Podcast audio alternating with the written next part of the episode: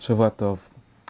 אנחנו רוצים uh, לעבור קצת על הכוונות של ראש השנה, והסיבה היא פשוטה, בגלל שמגיע ראש השנה, ואנחנו רוצים קצת לזכור את העניינים החשובים שבתוכה, ולפי מה שאנחנו לומדים, לפי uh, קבלת, קבלת האריזה וכוונות שלו, אז אנחנו רוצים לעבור לפחות לעשות uh, סוג של חזרה או סוג של לימוד פעם, פעם ראשונה, uh, סוג של לעבור על הדברים העיקריים בכוונות האריזה uh, לענייני ראש השנה. ואני אקדים רק הקדמה מאוד קצרה להבהיר מה בעצם הכוונה בזה, מה הכוונה של הכוונות, מה אנחנו מתכוונים כשאנחנו אומרים את המילה כוונות ומה אנחנו רוצים מזה בעצם. ומזה נגיע לעשות סוג של uh, סיכום של מהם הנושאים שאנחנו רוצים uh, לעסוק בהם, לעשות איזה כותרת מאוד כללית, לקצר כמה שאפשר את הרבה ריבוי העניינים של ראש השנה באיזה כותרת אחת או כמה כותרות עיקריות. ובשיעורים הבאים ננסה בשבוע הזה לעבור על, לפחות לגעת בכל אחת מהנקודות החשובות של הכוונות האלה והחג הזה. שנוכל לדעת קצת uh, מה קורה פה לפי הכוונות האלה. אז דבר ראשון, כשאני אומר כוונה, אני מתכוון באופן פשוט הכוונה. כלומר, uh, בשיעורים של פסח הקדמנו באריכות את, העניין של זה, של כיצד יש חמש מדרגות בכל מצווה, שיש לנו uh, מחשבה, דיבור, מעשה, כוונה, מחשבה, ראותה דליבה. Um, שזה מדרגות פנימיות יותר בעניין המצווה. והרחבנו שם קצת להבין בדיוק איך זה עובד ומה הכוונה ואיך כל החלקים האלה עובדים ביחד. ואני לא, לא, לא אכנס לזה עכשיו באופן מדויק, רק אני אעמוד על העניין של הכוונה ואיך שהוא נוגע הרבה יותר לעניין של הזמן של אה, ראש השנה. ובאופן כללי החודש תשרי, ראש השנה, יום כיפור וגם סוכות. כשאנחנו מדברים על כוונה, אז צריך להבין שזה הדבר הכי, הכי חשוב לנו, בפרט בחגים של ראש השנה ויום כיפור, שהם לא נוסדים על משהו שעושים, זה באמת אפשר להגיד. יש חגים שהם בעיקר מצוות מעשיות כמו פסח, ש... באופן הכי כללי, הוא חג של לאכול מצה, אולי סיפור יציאת מצרים והסדר וכל הדברים האלה, זה חג מאוד מעשי, אולי הכי מעשי. אה, יש שבועות שהוא חג אה, פחות מעשי, אבל הוא יש לו את העניין של התורה, הוא עומד בעצם על העניין של התורה, לפחות לפי, לפי איך שאנחנו חוגגים אותו, יש, היה לפני זה עניין של ביקורים וכל העניינים האלה, אז זה כאילו חג אינטלקטואלי. ויש לנו את החגים של... Uh, של תשרי, חגים של ראש השנה ויום כיפור, שאם חושבים מה הנקודה שלהם, הם עומדים על העניין של התפילה, מי כל אחד יודע. בפסח אוכלים מצה, ובשבועות uh, עושים צ'יזקייק, uh, ובראש השנה מתפללים. ועכשיו התפילה, ברגע שאתה אומר את המילה הזאת תפילה, התפילה היא רומזת לאיזה משהו מאוד uh, עלום, מאוד נסתר, אפילו לפי הפשט שלה, אפילו לפי ה... לפי ה... כאילו, אתה... אפשר להתחיל לדבר, שאנחנו מדברים על לזכות בדין וכל מיני דברים כאלה, אבל בפועל מה שאנחנו עושים זה להתפלל. זה, זה עבודת היום, עבודת היום זה להתפלל. והתפילה זה דבר, כמו שאנחנו רואים, שרוב הכוונות של האריזה, דיברנו על זה אולי שמה, רוב הכוונות של האריזה ושל המקובלים באופן כללי עומדים על מילות התפילה. ולמה אין להם כוונות על לימוד תורה? יש כוונות על לימוד תורה, אבל מעט מעט מאוד יחסית לעניין של התפילה. למה אין הרבה כוונות על מצוות מעשיות? יש, אבל כמעט שלא בערך לכמה שיש לתפילה. זה בגלל שלפי ערך כל, כל מיני מצוות שיש, יש לנו מצוות מעשיות ומצוות אינטלקטואליות ומצוות uh, תפילה. מצוות התפילה היא המצווה הכי שייכת, שהכי בעצמה עומדת על הכניסה אל העניין הנעלם הזה, אל העניין הפנימי הזה, של מה נקרא לעמוד לפני השם, מה נקרא uh, לפעול איזו ישועה, מה נקרא להתפלל. אז זה דבר שהכי uh, מקושר, שהכי אחוד בעניין של מה שאנחנו מכנים את הכוונות.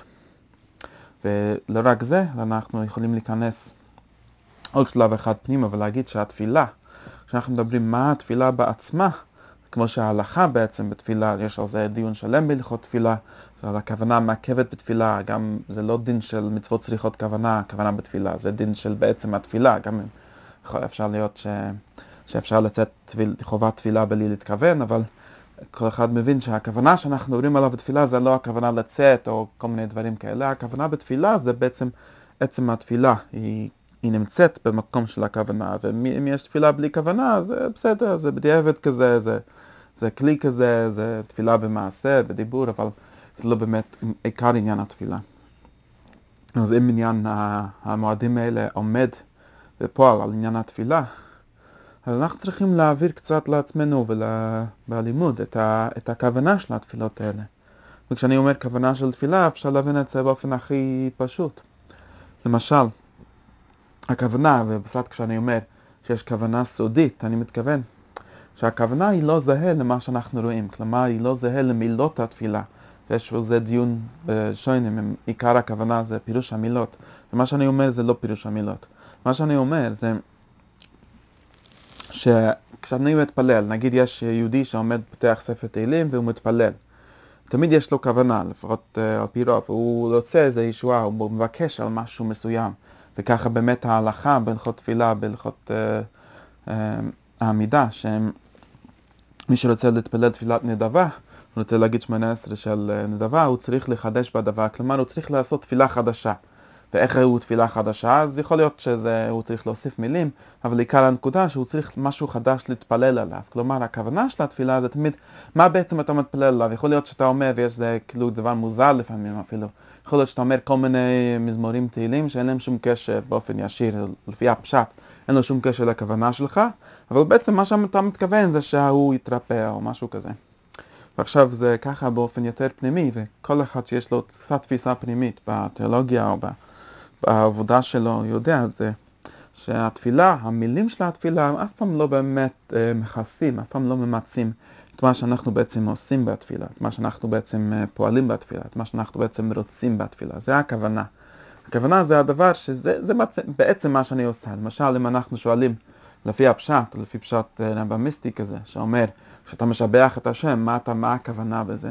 אם הכוונה שיש איזה, איזה השם שעומד שם והוא נהנה מזה שיש לו שבחים, לא, ודאי שהאלוהים לא מקבל איזה הנאה כביכול, או איזושהי תועלת מזה שאתה עומד שם ומתפלל. הכוונה של זה זה שאתה מתפעל מהגדלות השם ואתה אה, נכנס לאיזושהי אה, מדרגה של גדלות המויכין, כן, זה לא מילה רבמיסטית, אבל אתה נכנס לאיזו התבוננות עמוקה באהבת השם, בירת השם.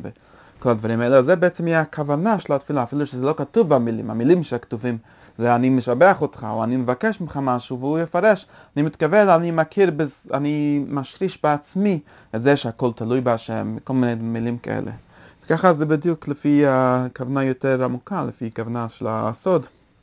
שהכוונה היא תמיד לא בדיוק המילים של התפילה, וזה מאוד חשוב כשאנחנו מדברים מה הכוונה של ראש השנה, כלומר מה הכוונה של התפילות שלה.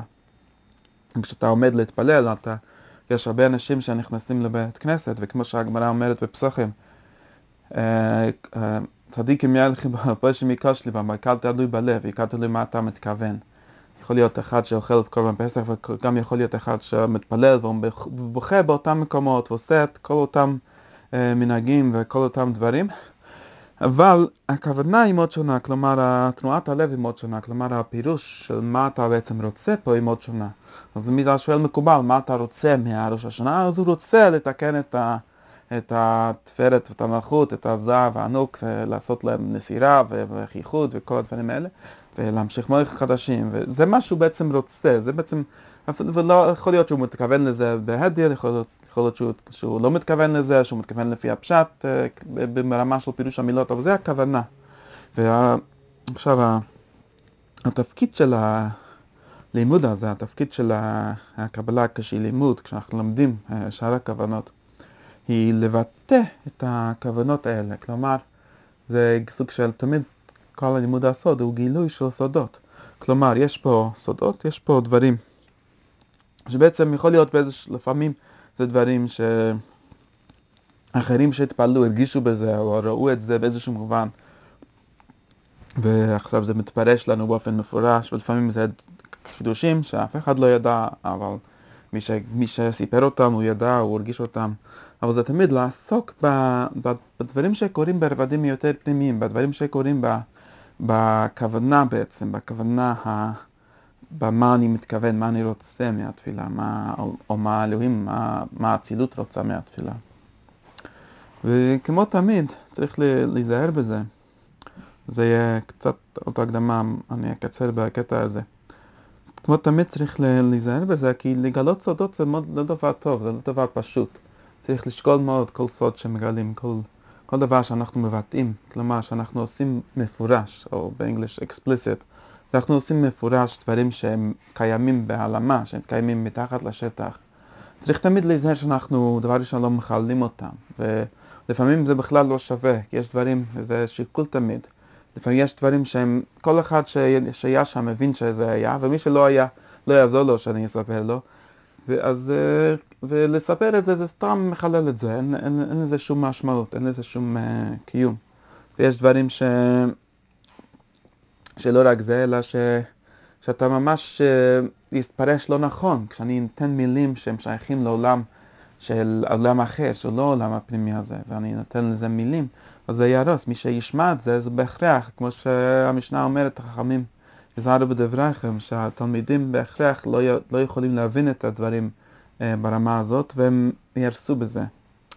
זה, זה תמיד דברים שצריך לשקול, ויש כל מיני תירוצים היום בזמן הזה של אנשים שאומרים שכבר, וזו טענה באמת טענה מאוד חזקה, שהיום באמת אי אפשר לשחק כאילו שיש ידע סודי, אי אפשר לשחק כאילו שיש דברים סודיים, כל מי שרוצה יכול להיכנס לספרייה ולאינטרנט ולקרוא את הכל, וזה בוודאי אה, טענה מסוימת, אבל זה סוג, ש... אני לא חושב שזו טענה אה, הכי נכונה. זו טענה של ייאוש וגם טענה לא נכונה, כלומר בגלל זה שמישהו אחר חילל את הקודש, אני לא חייב גם לחלל את זה. וזה עדיין נשאר דברים פנימיים, זה עדיין נשאר דברים קדושים. אי אפשר לשחק על זה כאילו שזה לא נהיה קדוש בגלל שמישהו סיפר את זה ברחוב. ובוודאי הרחוב, הרחוב הזה שהוא סיפר את זה, הוא לא, לא מבין את זה באופן נכון, או לא, אפילו שהוא כן מבין את זה באופן נכון, אז זה לא קדוש, אז זה לא מעניין בכלל. אז אתה לא יכול, אני לא חושב שהטענה הזאת שבגלל שהכל כבר נשפך החוצה, זה תירוץ טוב אה, לא להיזהר ברממות של הדברים, לא להיזהר בסודיות של הדברים. אז זו תשובה אחת שאני לא חושב, שאני חושב שהיא תשובה לא טובה. התשובה היותר טובה למה שאנחנו עושים, זה דבר ראשון שבאמת אנחנו צריך למסור מודעה, שבאמת אנחנו מתכוונים כן אה, להיכנס לפרדס, אנחנו כן מתכוונים אה, לפי מדרגה שלנו, לפי המקום שלנו, לפי המציאות שלנו. אנחנו כן מתכוונים לקחת את הדברים האלה ברצינות, אנחנו מתכוונים להגיד שהם באמת סודות. כלומר, ואני, פה אני חושב שיש איזושהי הצלה. כלומר שהמילים של הקבלה, ובגלל זה אני חושב שמאוד חשוב כמו שהגמרא אומרת, חייב אדם לשנות בלשון רבו. אנחנו משתדלים לשנות בלשון הרב. הסיבה היא כי יש מילים שהם נולדו, המילים של הקבלה, המילים של קבלת האריזה באופן מיוחד, הם נולדו מתוך הצורך הזה של לתת מילים למשהו שהוא מאוד קדוש, מאוד נעלם, מאוד עליון, ולא לתת לזה מילים של העולם הזה לגמרי, לא לתת לזה מילים של פילוסופיה ושל תיאולוגיה, שהם כבר מילים של העולם הרגיל, העולם חיצוני, שאז בוודאי בהכרח גם לא יכולים להבין וגם לא כל כך שווה, זה, זה קצת לפרש, זה קצת לפרש דברים שכל אחד שמבין את התרגום הזה כאילו יודע, כל מי שמדבר את שתי השפות והוא היה בשתי המקומות הוא מכיר את זה ומי שלא לא וזה כבר כמעט לא שווה, זה כמעט אין שום תועלת בלעשות את זה. אבל כשאנחנו מדברים בלשון הרב, כשאנחנו רוצים לדבר בלשון הרב, אנחנו רוצים לדבר בלשון שהיא בעצמה מתייחסת, היא בעצמה כמעט אין לה משמעות מחוץ לעולם הסודי הזה שהיא מתארת. וכשאנחנו מדברים כך, אנחנו גם יכולים להרוויח מזה, כי יש בזה, זה לא רק דברים שכל אחד, שמי ש, שהיה שם היה שם, ומי שלא היה לא היה, אבל יש באמת גם, כמו, כמו, כמו כל הפלא של השפה, כל השפה שלנו, כל השפה האנושית, שהשפה של גם התורה, גם השפה של התגלות, היא, יש לו משהו שהיא באמת כלים להשכלה שנמצאת בתוכה. כלומר, בגלל שיש לי שפה, בגלל שנתנו לזה מילים, בגלל שהזוהר והאריזה אה, נתנו לזה את המילים האלה, אז עכשיו יש לי מילים שאני יכול באמת להעביר את זה גם למקומות שאני עוד לא הייתי שם, גם למקומות שאני לא באמת מכיר אה, באופן פנימי, באופן אה, אינטימי. אני יכול להשתמש בלשון הזה בעצמו להיכנס לזה, וגם לחדד ולדייק הרבה יותר, אה, ולהבין בדיוק מה, מה אנחנו מתכוונים, ולהגיע לאיזושהי הבהרה, בהירות יותר גדולה ממה שהיה לנו בלי המילים האלה. אז זה, אז זה, זה לגבי הגילוי של הסודות, וצריך באמת לדעת שהם נשארים סודות, שהם נשארים אה, דברים אה, פנימיים, וזה באמת מה שאנחנו רוצים, זו הסיבה העיקרית שאני לומד את הדברים האלה. ובפרט כשאני מעריך את זה על, ה, על הימים האלה.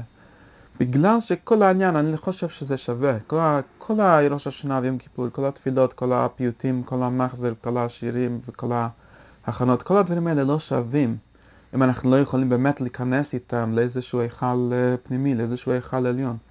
אז זה, זה הרי המטרה, זה הרי הכוונה של כל הדברים האלה. ואחת הסיבות שאנחנו מדברים על הדברים האלה זה בגלל שאם לא מדברים עליהם אז נשכחים, אז uh, אתה יכול, יש כל מיני אנשים שמגיעים לבית כנסת, שמגיעים לתשרי, ומגיעים לכל המקומות האלה ומחפשים איזה משהו, זה משעמם, הרי מעריכים בתפילה יותר מדי. ואני חושב שזה, בעיניי זה מאוד עצוב, כאילו. אני לא, לא פה בשביל uh, להגיד איזשהו uh, דרשת מוסר, זה ממש לא, לא, לא מדבר אליי. אבל רק, uh, רק בשביל להגיד את זה. שאם אנחנו, יש לנו ימים שהם מתחוללים באיזשהו עולם עליון, הם מתחוללים, מה, ש, מה שקורה בראש השנה, מה שקורה ביום כיפור, זה לא משהו ש, שאנחנו עושים, זה לא משהו ש, שקורה בעולם שלנו, זה משהו שקורה בעולם האצילות, בעולם, אה, אם יש דין, אז זה בשמיים, אם יש אה, סליחה, אז זה גם בשמיים, זה גם באיזשהו עולם פנימי, מקום שאנחנו לא יכולים לגעת אותו. אלא בתפילה, אלא באיזושהי התכוונות מאוד uh, רצינית, מאוד uh, פנימית, איזשהו מקום קדוש. והדבר הקדוש הזה, זה, זה, זה הסיבה שאני מדבר את המילים האלה, זה הסיבה שאנחנו, יש לנו את, ה, את החגים האלה, את הדברים האלה, ובגלל זה אנחנו רוצים באמת ללמוד אותם בשפה של מי שהיה שם, של מי שראה את הדברים והמציא מילים, והלביש את זה במילים שאנחנו יכולים לדייק מה כל דבר, מה השופר, מה הלולב, מה היום הזה, מה היום הזה, ואז אנחנו יכולים קצת להשתמש בזה, גם להיכנס בזה וגם לעבוד עם זה עד כמה שאפשר.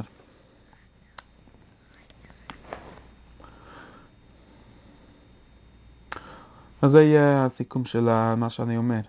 שהסיבה העיקרית שאנחנו לומדים זה באמת אה, על מנת לעשות. כלומר, על מנת לעשות איזושהי הנכחה של העולם הסודי בשפה שלנו.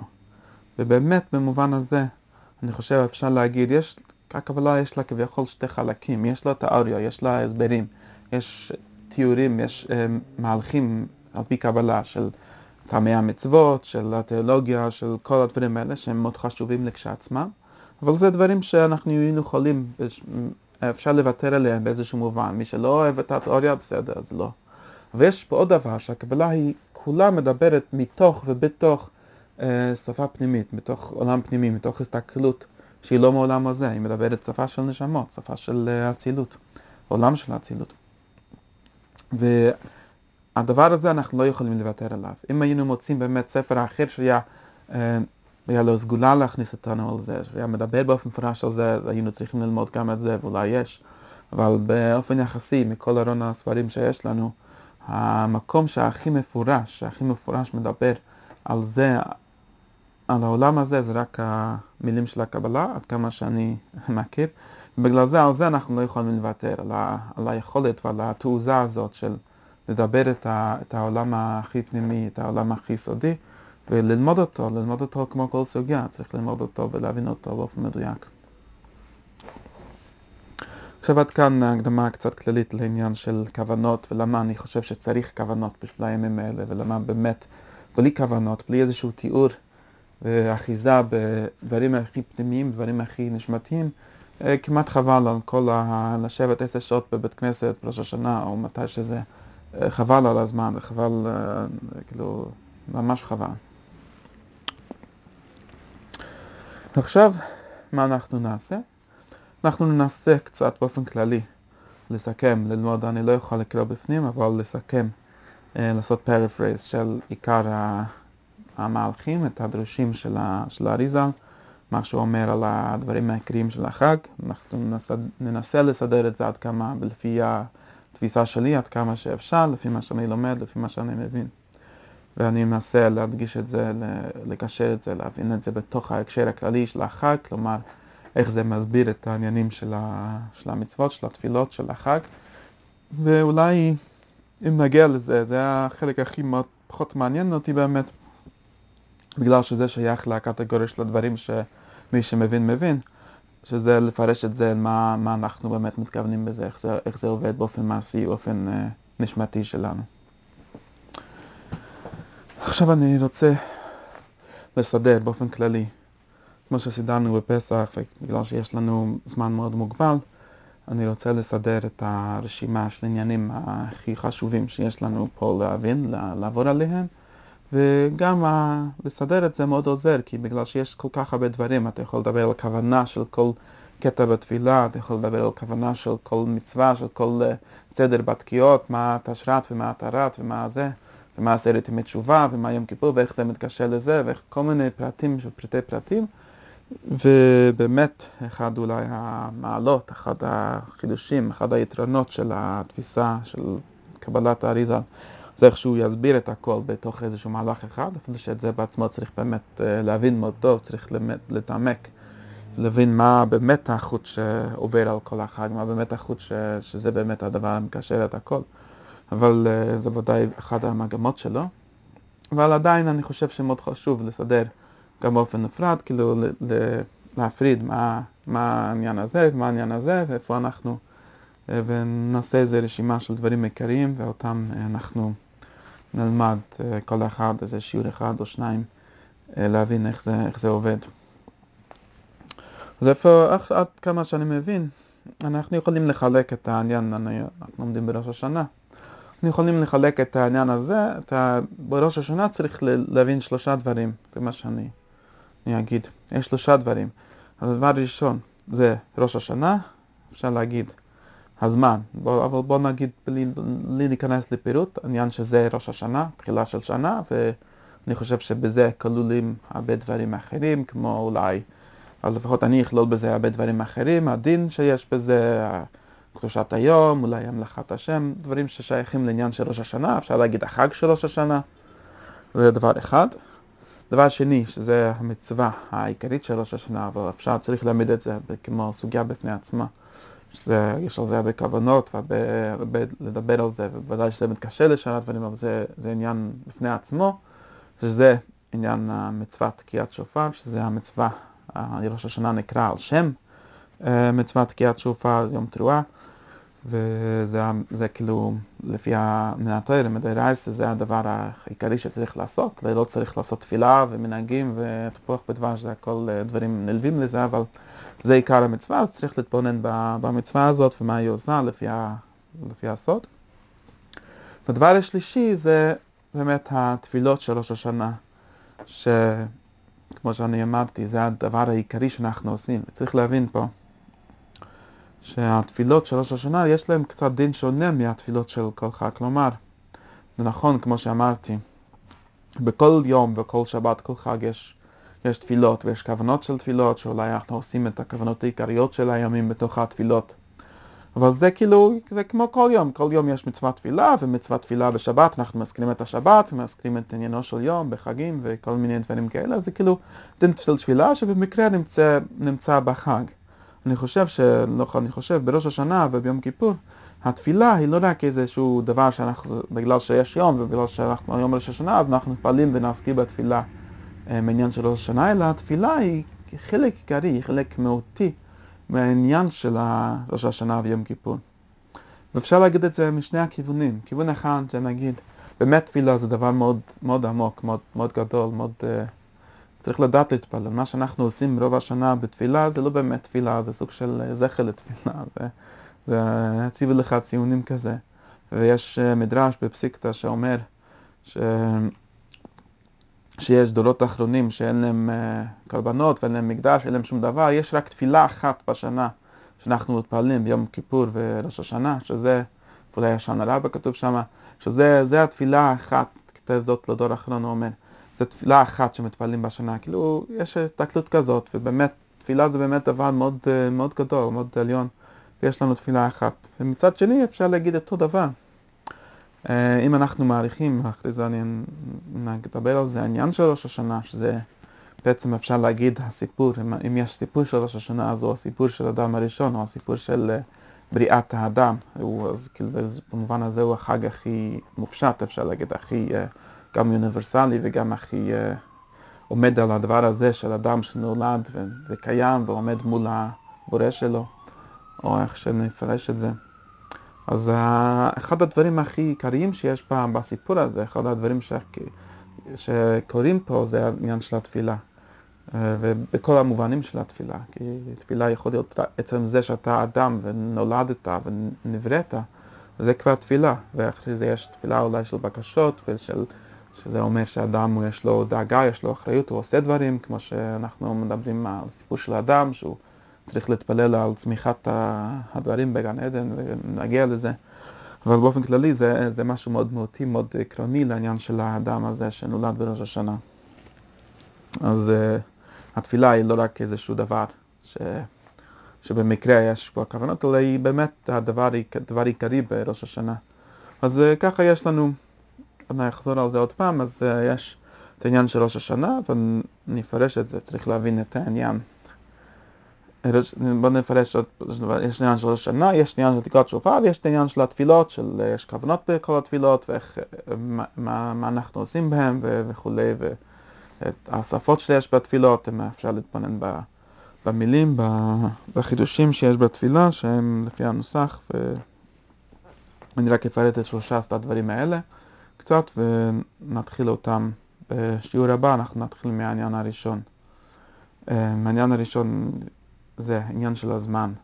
בוא נגיד, ראש השנה זה היום אה, הראשון של השנה, לפי איזשהו חשבון, צריך להתכנס לזה, ואני חושב שמתוך זה, כלומר זה שייך לזמן, כי אני לא, אתה לא יכול להגיד שהדין הוא, הוא דין בתפילה או בתקיעת שופר, הם קשורים, אנחנו מזכירים אותם ואנחנו משתמשים בתקיעת שופר אולי לזכות בדין ומתפללים על זה או, או משהו כזה, אבל זה לא העניין עצמו, יש איזה דין שהוא נקבע ליום הזה, כאילו אפשר להגיד, זה דין ב, ביום, בזמן.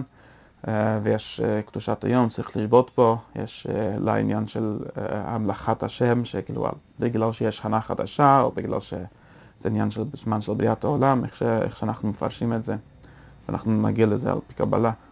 והעניין השני זה העניין של מצוות תקיעת שופר, זה, זה מובן, זה משהו באמת מאוד עקרוני, ושיש פה גם סוד מאוד גדול. והדבר השלישי זה העניין של התפילות, שזה מה שאנחנו עושים בפועל, ואת כל הדברים האלה אנחנו נעבור ונקרא קצת, נעביר קצת את הכוונות שלהם, ובעזרת השם אנחנו נסכם את העניינים העיקריים ונגיע לאיזושהי הבנה.